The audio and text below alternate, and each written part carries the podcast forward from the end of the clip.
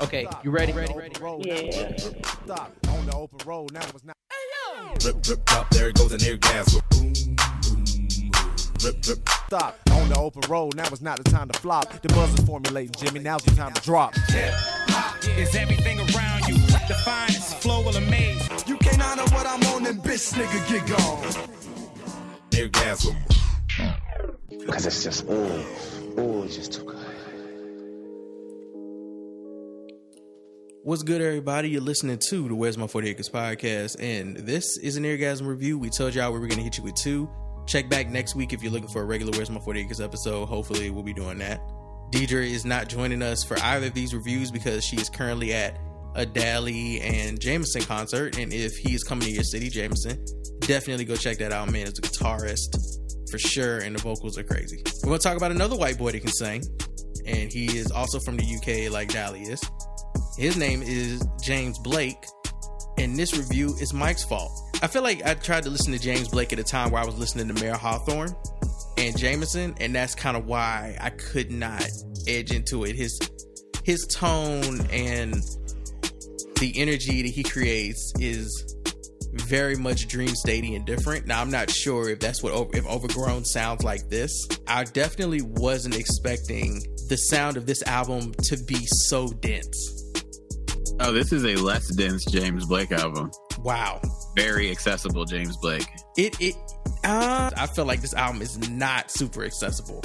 Oh, it's extremely accessible. This is the most commercial James Blake record I've heard so far.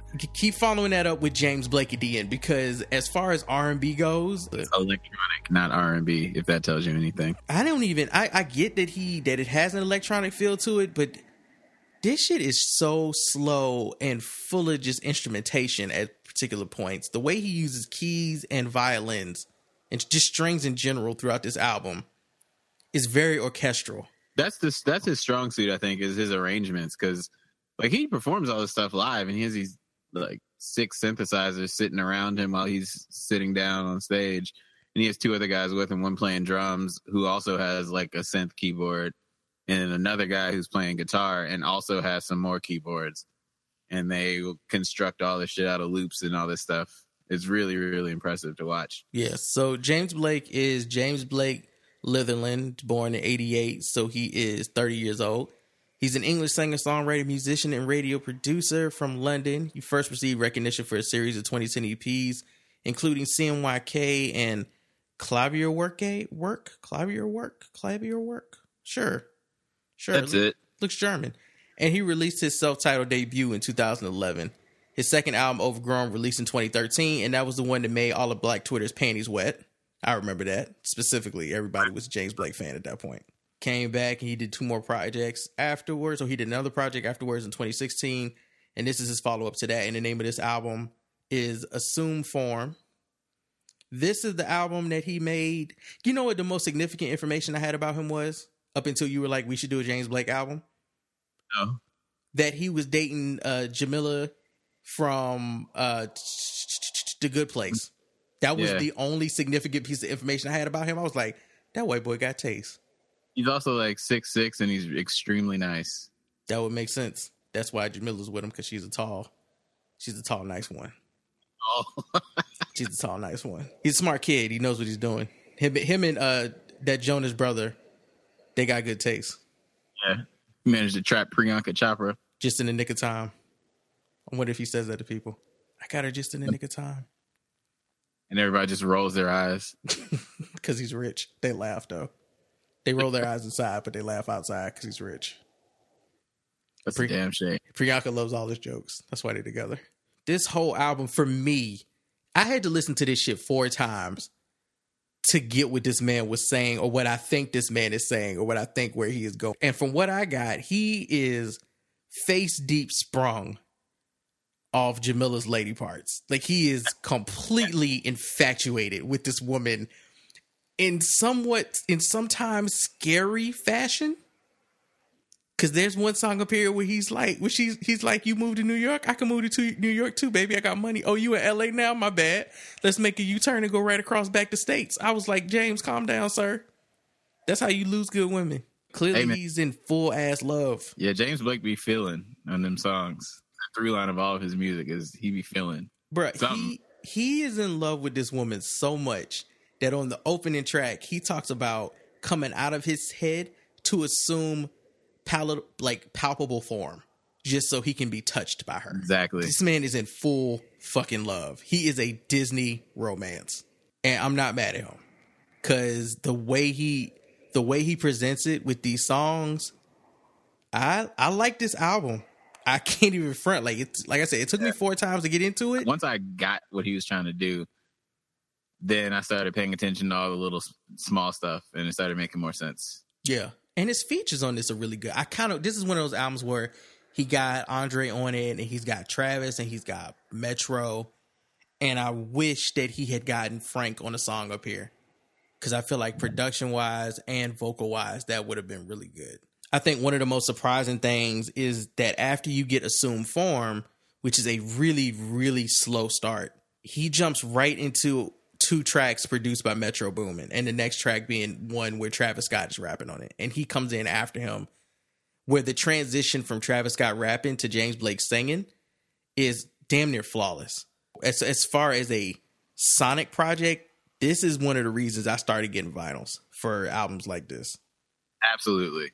It's like a treat for your ears. And I mean, that's the power of autotune too. Like people talk shit about autotune all you want. But that's why Travis is able to get all wavy on this shit and then James Blake come in. He's not auto tuning himself, but he definitely has a bunch of vocal effects.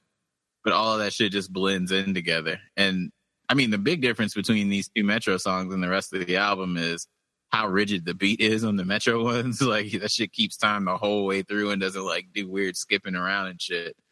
Um, but I mean, the vibe fits extremely well. James So- Blake ain't no stranger to hip hop music at all. You can tell he has a great ear for how to match his sound to blend both of his sound and that sound. Like he does a great blend of electronics with hip hop because you know you can tell that it's not just Metro Metro Boomin producing on those tracks where it's really trap sounding because it has an electronic feel. James Blake and the other guy he was working with on this project, whose name I need to get, Dominic uh, Maker, was producing with him on most of the other tracks. So when James Blake was our opener, when we did the Europe tour with Kendrick, they would play Element, just the instrumentals of it during their show. Like they would play a song and they would do like a medley transition. They didn't ever announce it that this, hey, we're to do some Kendrick shit. They would be playing their song and then the chords would end on the starting chords of Element and they would play that. Mhm. And he would like do like this kind of vocal thing underneath it and like just build a vocal layer on top of it. It was really fucking cool. I found out later that uh, James Blake worked on at least that one song with Kendrick. Um, so I don't know if that was the first time they worked together or not, but it was definitely the first time that I was aware of before like King's Dead and shit. Mm-hmm. So, and you know, like I, I got to talk to him once um, in like the cafeteria or whatever, and he is uh, for like a hip hop nerd. Like he's deep into it, um, which I think is really cool because he doesn't do anything really in that lane, but you can tell that he loves the music and he's clearly got the influences. I mean, Twan has been real quiet. What was your what were your feelings, Twan? I'm still trying to let it all sink in. I had no ex. This was one of the few times I had no expectations going into a album, Right. just for the fact that only that I knew of James Blake is hearing him on other people's stuff, Gotcha. you know, and like hearing him on other people's stuff, hearing him. On, I, I remember he did, you know, he did the junk with uh, Beyonce, and I was like, this dude got to be good. I mean, he that nigga got like a minute and a half just by himself on Beyonce album. So that, I mean, he got to have something. But I had like no sonic ear of what was going to happen. And then I was listening to it, and I was like, all right, the first assumed form sounded like some James Blake shit, you know, and that I, this is what I kind of expected. And then we hit Metro Boomin. I'm like, nope, I don't know what the fuck to expect now. And then we hit one song was in Spanish. I was like, huh? And then it was a lot. I need to sit with it a little bit more because the first two times I listened to this album, I was in my car, and that's not the place to do it. I need to have some headphones on. I need to be sitting back, like laying in my laying on my couch, just letting the music take me away. Bourbon, you need like some red wine and just like sit. Yeah, you know what I mean. Yeah, you know what I mean. Just- I know we sit- do this like two weeks in advance, or we give ourselves a full week of being able to listen to these projects. this this was one where I wish I had not started listening to this yesterday because I could have had all of last week to digest this project better. I wasn't ready for this. I'm, I was a river. I was a pond deep going into this, and I needed an ocean's body. This is there we talked about it before like sometimes just the way you listen to music can affect so much. Yeah, where if you're in the wrong setting or in the wrong area you're not going to get it. But like if you're sitting at home you got a decent sound system or some real good headphones like just lay back put this junk on and your ass will go to some sonic soundscapes you didn't think you was going to go to before you will really appreciate it more than if you like doing other stuff. Like I listened to this in the car yesterday going to work, and I was like, I can hear a semblance of very good production. I can't understand a word he's fucking saying. And it was bothering me so much. I was like, I think that this is my car speakers. They're one, my, my car is like a it's 10 years old at this point. So the speakers could do with an upgrade at best. I mean, at minimum. And I'm listening to it. I'm like, you know what this is? I think this is just like my tweeters are bad. My highs aren't good in here. And I'm in a box riding down the interstate right now. This just doesn't sound good in this atmosphere. So when I got to work, I threw in my Jaybirds, which, you know, they have the application now. So you can go and you can pick the type of equalizer that you think would fit. And I went through about 10 while having assume form on repeat until I found one that allowed the instrumentation in the background to be very crisp and clear and also allowed his vocals to sit on top of the music. And that and then I listened to it from there and I was like, okay, now let's do this. Nice. Which was fine. But it it that this album needed that. It really, really needed that for me to get into it. It the deep listen. it's gonna take multiple listens to get into it and give yourself that time. Cause you might listen to the first thing and be like, what the hell am I listening to? Yeah. Unless you're a James Blake fan, like if you're used to his sound, yeah, you if you're used to Jen, yeah. to digest it. It's not like you just put it on once and you know everything the fuck is going on. But getting adjusted to that sound is definitely a process. Yes, very much so. I can tell you, I, I needed five spins all the way through before I was like, okay, I get it. I like it. Wow. Wow. So the first track is Assume Form, and we we kind of talked about that. The next track is Mile High, and you can tell by the title of these songs the progression of this relationship through the album. And it's not the progression that you typically hear of a a person, you know, R and B males when they sing about the progression of their relationships on albums. A lot of the time, they seem to be talking in the third person. Me and you, or it's it's in the third person, like it's omniscient, looking down on past situations or past experiences that they share with the person. Me and you used to go to the Starbucks and order lattes. I love lattes, shit like that, right? Um, which that sounds like a hit. Actually, I'm gonna finish writing that later this album is absolutely one-sided as fuck. We really don't get any of the female perspective on this relationship or bond until you get to Barefoot in the Park. And that part is sung by a woman in Spanish. So if you don't speak Spanish, then you don't know what the fuck she's saying, but it sounds beautiful. You can tell she's in love too.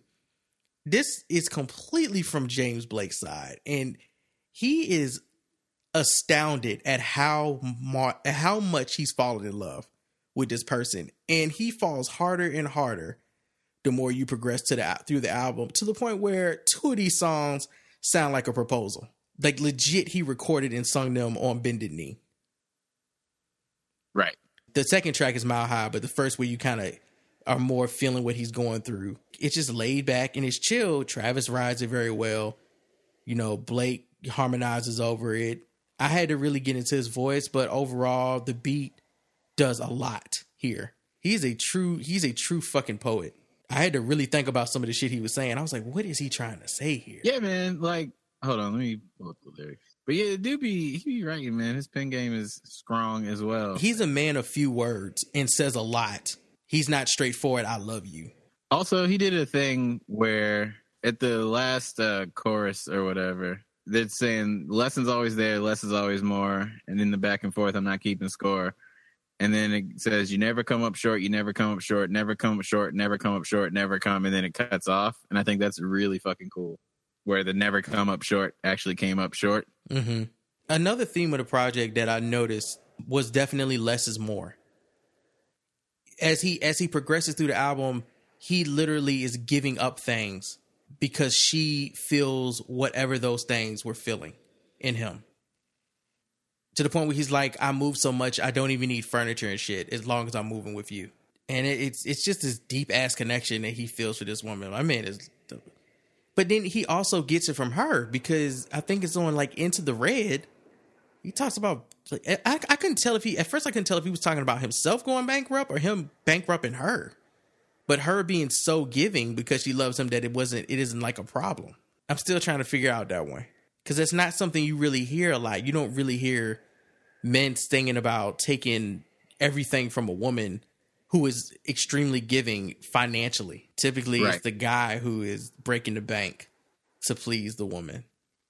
That's what he's saying. He's like going into the red, like going broke behind all of this. But he's saying she's going into the red. He's saying they both are because it says I'm going into the red, and then uh, she saw every hand in my pocket. And then it's she saw every hand in her pocket. And then he like he he, he his analogy for her is she's a gold rush. Right. Which I couldn't when I was listening to the car, this was something that was bothering me. I couldn't tell if he was saying she's a cold rush or a gold rush, and both of those work in this song. If you're listening to it the first time, I'm sure she's both. Have you seen Jameela? She's both. She's a gold rush and a cold rush. the third track is "Tell 'Em," and the guy Moses Sumney. I've never heard of him, but I like what he does on that song vocally. So do I. I don't know. It accentuated what James Blake was already doing electronically with his voice in the vocoder. Into the Red, I I definitely fucked with. I just I just like the way he writes on that song a lot. Even when I didn't understand everything he was trying to say, I still felt like I I completely understood what he was saying. So as a as a as a married man with the same Also, person for eleven years, yeah. Synths sound like strings and synthesizers at the same time. That sound is really fucking cool. Uh, also, sidebar. This has nothing to do with the sound of the album. You ever notice that he looks kind of like Jameson on the album cover? He does. Like he caught me with that. I was because I look at other pictures of him and he doesn't look like Jameson. And I look at this album cover and I'm like, but he does here. because it's kind of like he's pulling his hair back, so it makes it like he has short hair. 'Cause he- to me, he doesn't look like himself on the cover. Mhm. I wouldn't have realized it was James Blake because I always see him with the hair. That's the only Yeah. time I've seen him like that is with his hair in front of his face. um, let's see. So we're at what barefoot in the park with Rosalia. Yes, yes, yes. I don't know who Rosalia is, but No, either. Reminded me of Jessie Reyez for a second. yeah, well, that did. So I, I instantly thought of when we did the review for Jessie Reyez, and I think it was you that made the comment that can we just point out that singing in Spanish is like, it, like you, it was something you was like significantly better than singing Absolutely. in English. Romantic in Spanish is way more romantic than it is in English. Yeah, Invariably. And that that really shows here when when he and her are kind of duetting the chorus. That whole barefoot in the park part of the song and is beautiful. And then they actually sang Spanish together on the second verse. Yeah, I yeah I really I really dig this. The I love the I love the way the beat kind of changes up for the chorus as a way it fully drowns itself during the hooks, and that's the part I like the most. So that that really caught my attention. Um, What- what's up? No, I'm. I was just trying to translate this in my head. That's all. I was thinking out loud. Let's see. The next track is "Can't Believe the Way We Flow," and I think this and the Andre ones. The first time I was listening to the car were the two that caught my attention the most. Can't believe the way he flows. is My favorite song on the album. I could see that. I could see why. Yeah, that joint hooked me immediately. This is very one of those like when you when you see commercials on MTV and you're wondering what song is that playing at the end of the commercial. That's where James Blake. This that's where this song fits. These are the songs that keep people going back to watch MTV for no damn reason early in the morning before they go to work and shit when they're actually playing music. This is like quintessential James Blake. If you were like, "What's this guy's deal?" and you play a song like this, that's his sound. So I was Like gonna ask you, does he does he sample like that a lot? Yes, definitely. I can't believe how astounded he is by his their I can't even say his infatuation, their infatuation with each other at this point. That's the whole song. I can't believe we flow this good. Can you believe we flow this good? You ever been with somebody and flow this good? This is crazy. Right. Damn, this shit wild, girl. I really love the shit out of you. God, unreal. I could do a whole stand up special on how crazy it is that we flow together. The next track is "Are You in Love?" Which uh, is he asking himself or is he asking her? Uh, he's definitely asking her. He's like, "Are you? I'm definitely in love with you. At least do your impression of being in love to make me happy. If you're not in love with me, First, I couldn't believe the way we flowed. Now I gotta, I gotta double check this love shit because this is, if this is love, boy, if I lose this, I'm done. I don't know what I'm gonna do after this. but he says like, I promise you, your place is safe. Now, what about mine? He's like, you're for sure locked in. I love you, but Oh yeah, this is him being super fucking vulnerable. He is, he is definitely. Don't man. Oh my god, you got me by the fucking heart. Please, I need to know. Right. I need to know if you plan on breaking my shit. I'm too in love for that right now. I'm too in love for that shit. And then he follows that song up, so he's still skeptical. He follows that song up with "Where's the Catch," which on my radio player it said "Where's the cat." So I was like, I hope that I hope this word is finishing with some more letters. trying to get that cootie cat. It legit said, "Where's the cat?" So I'm riding down the road going, he's saying, "Where's the catch?" on the track though, and I thought it was cool because Andre's verse is that it's it's this this cannot be real. There has to be something else going on here. I'm missing something here because love can't be this. The way the love fell for this shit, it can't be this easy. So what's the fucking catch? Like, Right. do you fart in your sleep? So What- perfect, so on? perfect. So why do I look for curtains? Uncertain, but certainly false alarms alerting. So, and uh, I think Andre was a great fit for this fucking track. I'm glad he's picky about who he will and will not do features for. Same. I know other people get mad because they're like, Andre 3000 hasn't done an album in forever. Right, but he gives us undoubtedly great features every time we get one. Even if you don't like the person whose song it was originally, you will like Andre's verse on that song. Like DJ Unk. Yes. Yeah. He only he say he only does it when he gets inspired. Like He was inspired by this shit. I could see It's how. better doing that than just putting out some whack shit just to put it out. yeah. He said he's definitely he said he don't want to be one of them old rappers that does that. That was Right. always one of his things. he makes the right decision. This this is a good way for him to open up the year with a feature. I'm not sure if he's featured on anybody else's stuff this year, but this was definitely strong. See, the next track is Outcome 2. And again, this is I think this is the one where he's kind of following her around. Oh, you're going to New York? I'm going there. Why don't I come with you? Oh, you've changed to LA? I'm going there. I can go there too. I was like, calm down, Blake. You're gonna lose a dog. And this is based in uh actual reality. Like Jameela moved from London to LA. So he was legit following her around the world.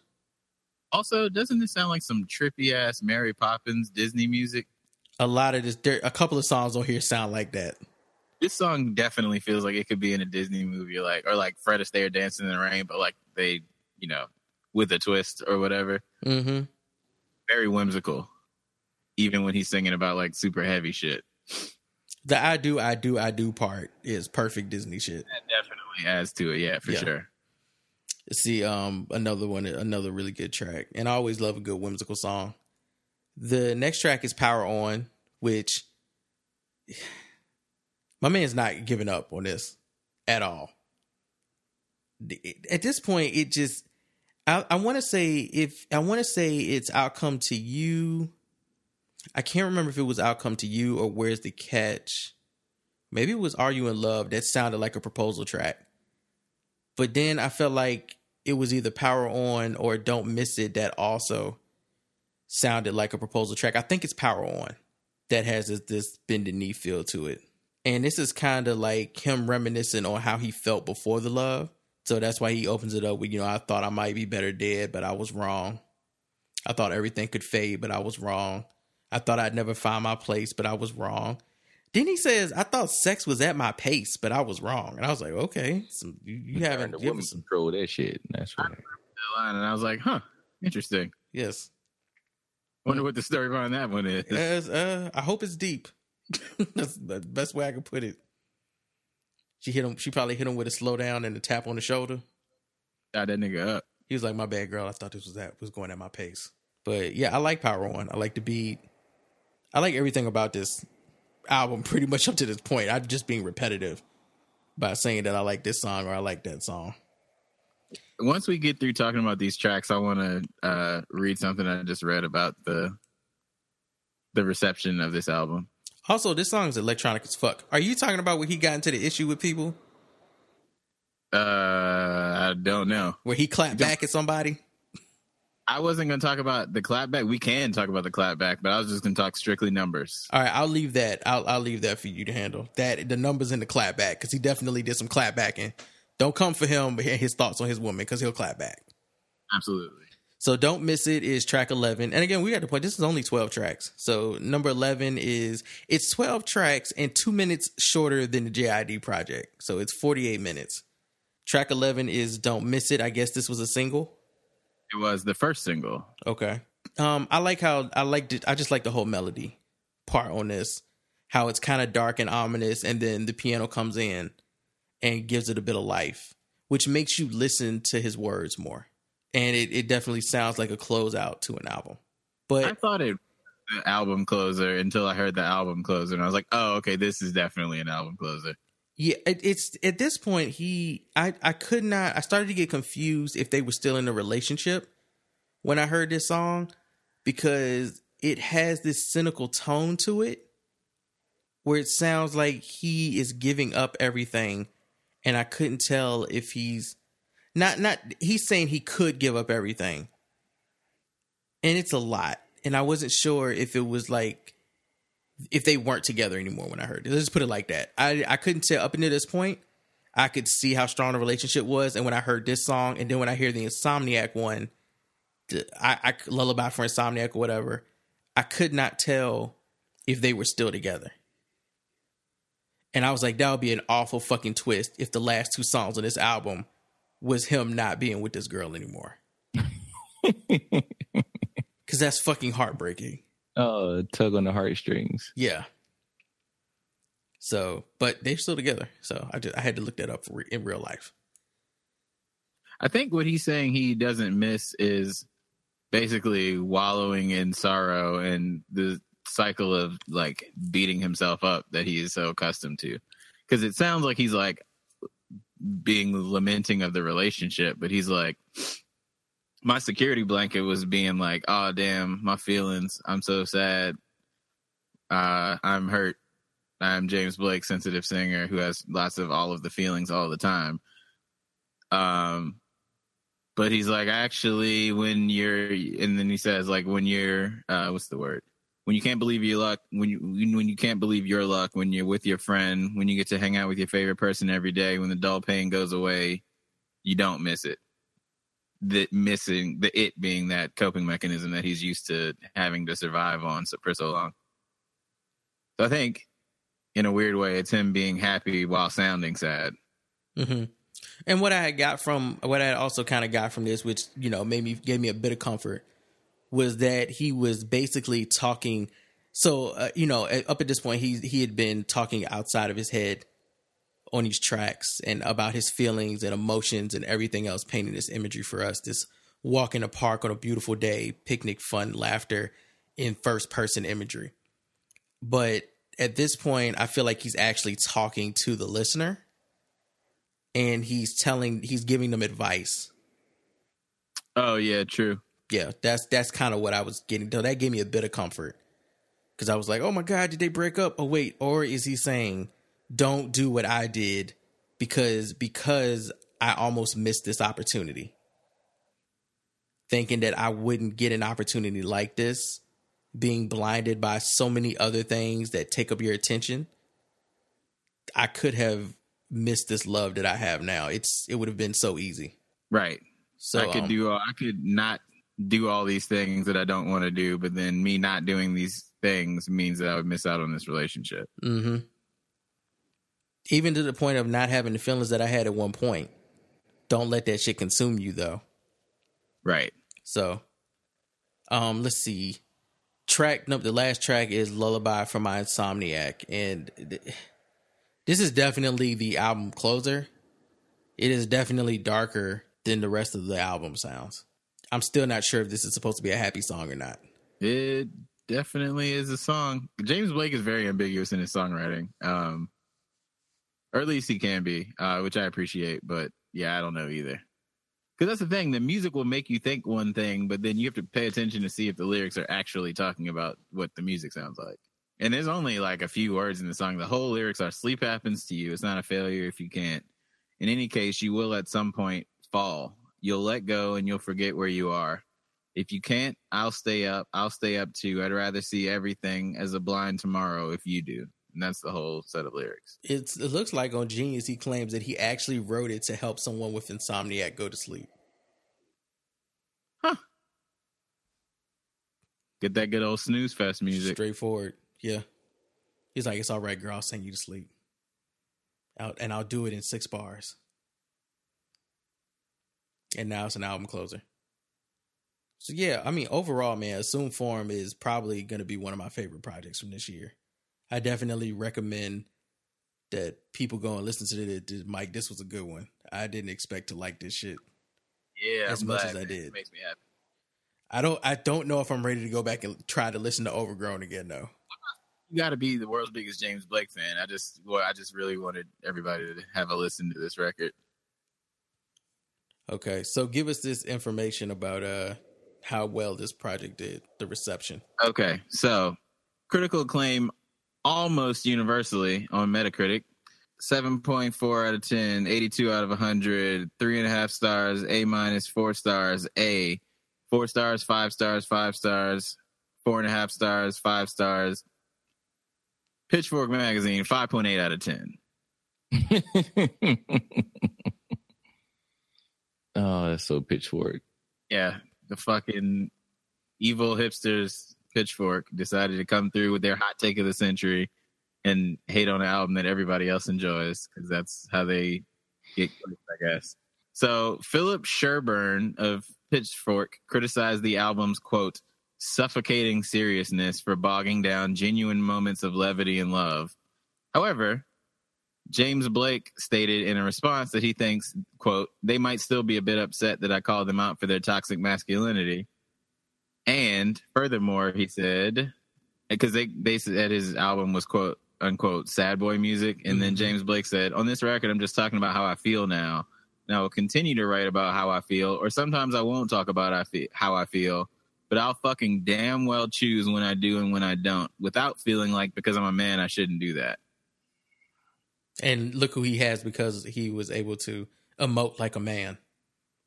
Exactly. Jameela, the cold rush. I mean, the gold rush. Okay. So Pitchfork can learn something.